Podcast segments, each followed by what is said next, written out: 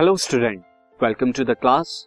In this class we will learn about the chapter force and laws of motion. So हम chapter start करेंगे force and laws of motion first of all मैं आपको वो topic बता दूँ जो आपको इस चैप्टर के अंदर कवर करना सी चैप्टर्स के अंदर जो टॉपिक कवर करने so we will study about the following topics कौन कौन से? First of all introduction to the force force का कॉन्सेप्ट क्या होता है? क्या होती है? ये हम देखेंगे। Then balanced and unbalanced force balance force क्या होती है एंड अनबैलेंस्ड फोर्स क्या होती है? देखेंगे एंड इसके कुछ example next student Galileo's idea of force and motion Galileo जो कि क्या थे? एंशियंट साइंटिस्ट थे एंशियंट फिजिसिस्ट थे।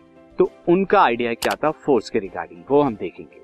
नाउ स्टूडेंट देन हम Newton's laws of motion Newton के लॉज ऑफ़ मोशन वो हम पढ़ेंगे। और इसके अंदर first law of motion second law of motion and third law of motion को स्टडी करेंगे।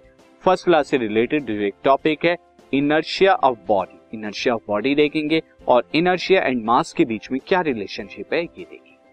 नेक्स्ट स्टूडेंट हम मोमेंटम के बारे में पढ़ेंगे, जो सेकेंड लॉ ऑफ़ मोशन से रिलेटेड है। And third law of motion जो कि एक्शन एंड रिएक्शन पर बेस्ड है एक्शन एंड रिएक्शन को देखेंगे, इसके एग्ज़ाम्पल देखेंगे। एंड स्टूडेंट जो लास्ट टॉपिक हमें पढ़ने, वो क्या है? Application of Newton law of motion in daily life Newton के जो लॉ हैं थ्री लॉ उनकी एप्लीकेशन क्या है डेली लाइफ में? क्या सिग्निफिकेंस है उनकी? ये हम देखेंगे। And then numerical based on the Newton laws of motion numerical solve करेंगे।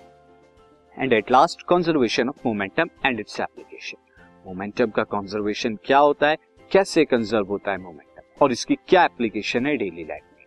तो ये हम स्टडी करेंगे। स्टूडेंट चैप्टर स्टार्ट करते हैं। Force and laws of